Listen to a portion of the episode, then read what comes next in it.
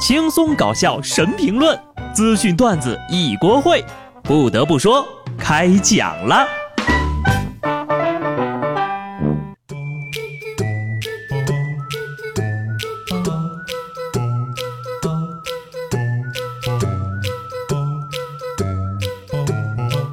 Hello，听众朋友们，大家好，这里是有趣的。不得不说，我是机智的小布。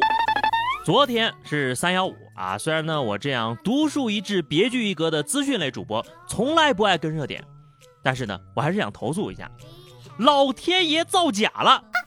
对你没有听错，我觉得自己简直就是过了一个假春天。前两天我们这儿还春暖花开、草长莺飞，小鸟说早早早，早就脱下了我的秋裤了。突然就降温了，二十度跌到了二度，直接崩盘入冬了。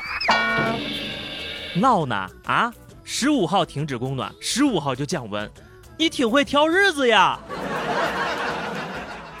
最近我一直在干的事儿啊，就是找冬天的衣服，找春天的衣服，找夏天的衣服，然后收拾冬天的衣服，收拾春天的衣服，再收拾夏天的衣服，循环往复。就跟遛傻子似的。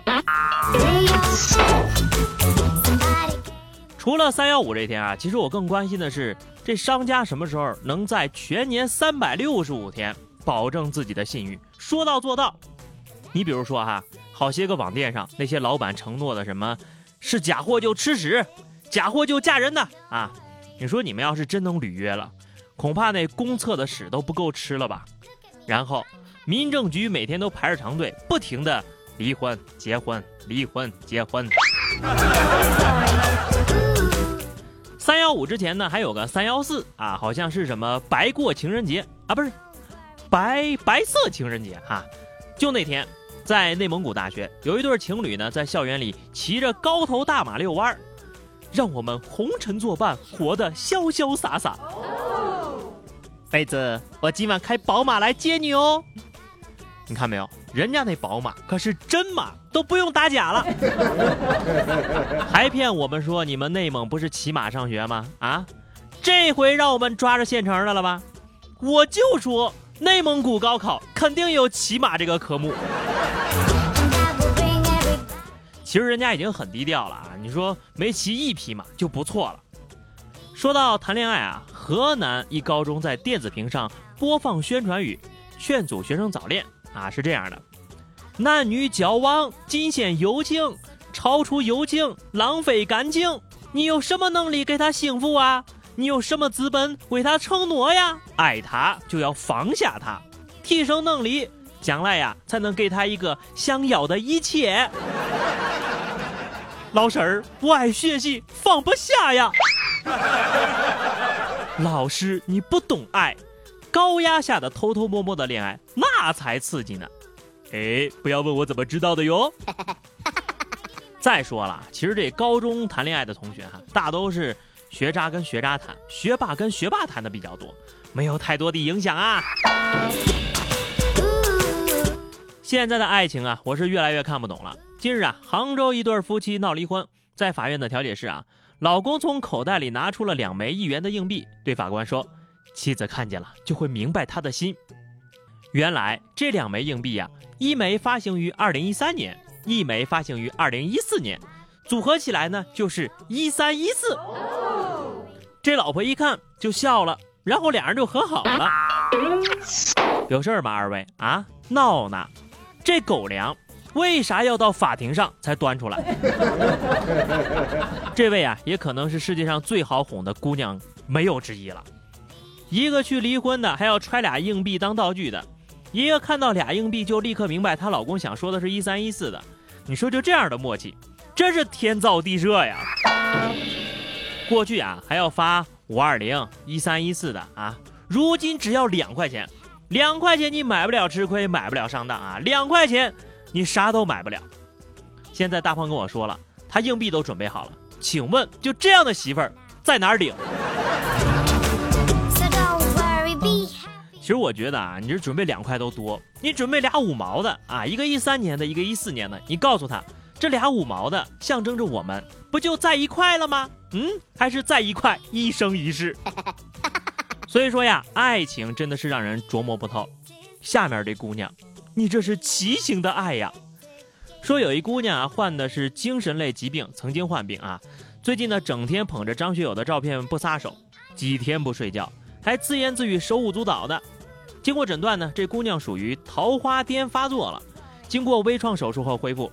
专家提醒啊，每年的三月份到五月份是人类情绪最差、最不稳定的季节，也是精神病的高发期呀。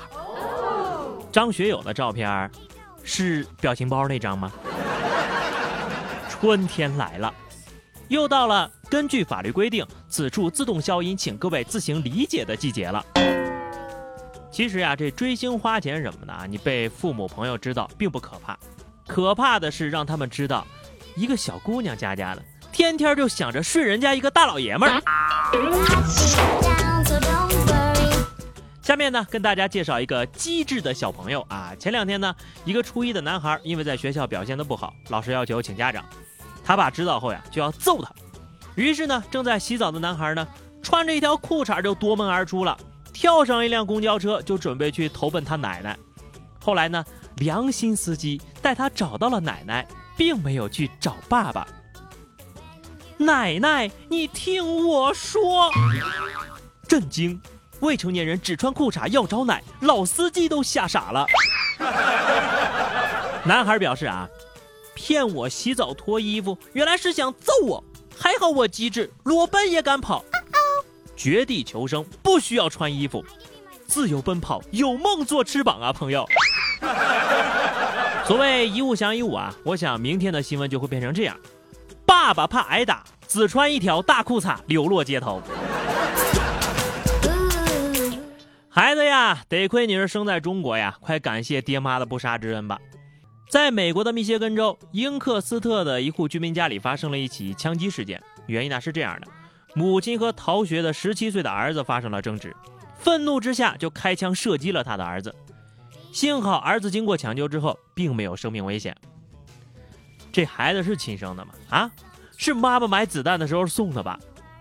可怜呐，这美国孩子，去校园可能会被枪击，不去也会被枪击。你不是不想上学吗？这下你可以光明正大的请病假了。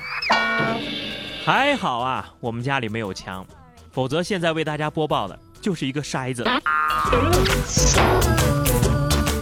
其实就这孩子吧，只要你把这新闻说给妈妈听，或许他就不想射你了。在美国加州一所高中的老师在课堂上进行枪支安全演示的时候，一不小心走火了，子弹击中了天花板，碎片导致三名学生受了伤。为了避免恐怖分子造成更大的伤亡，教师果断开枪，把学生们提前送入了医院。你说事后会不会有学生在作文里这么写啊？今天真是印象深刻的一天，老师给我们上了生动的一课，超生动的解释了枪支的安全问题。好的，下面是话题时间哈。上期节目我们聊的是说说你预感最灵验的时候啊。听友丫丫说哈，我好像预感都挺强的。以前读书考得不好，预感要被揍，果然就被揍了。事先有心理准备啊！你说揍起来的时候，一般都不会太疼。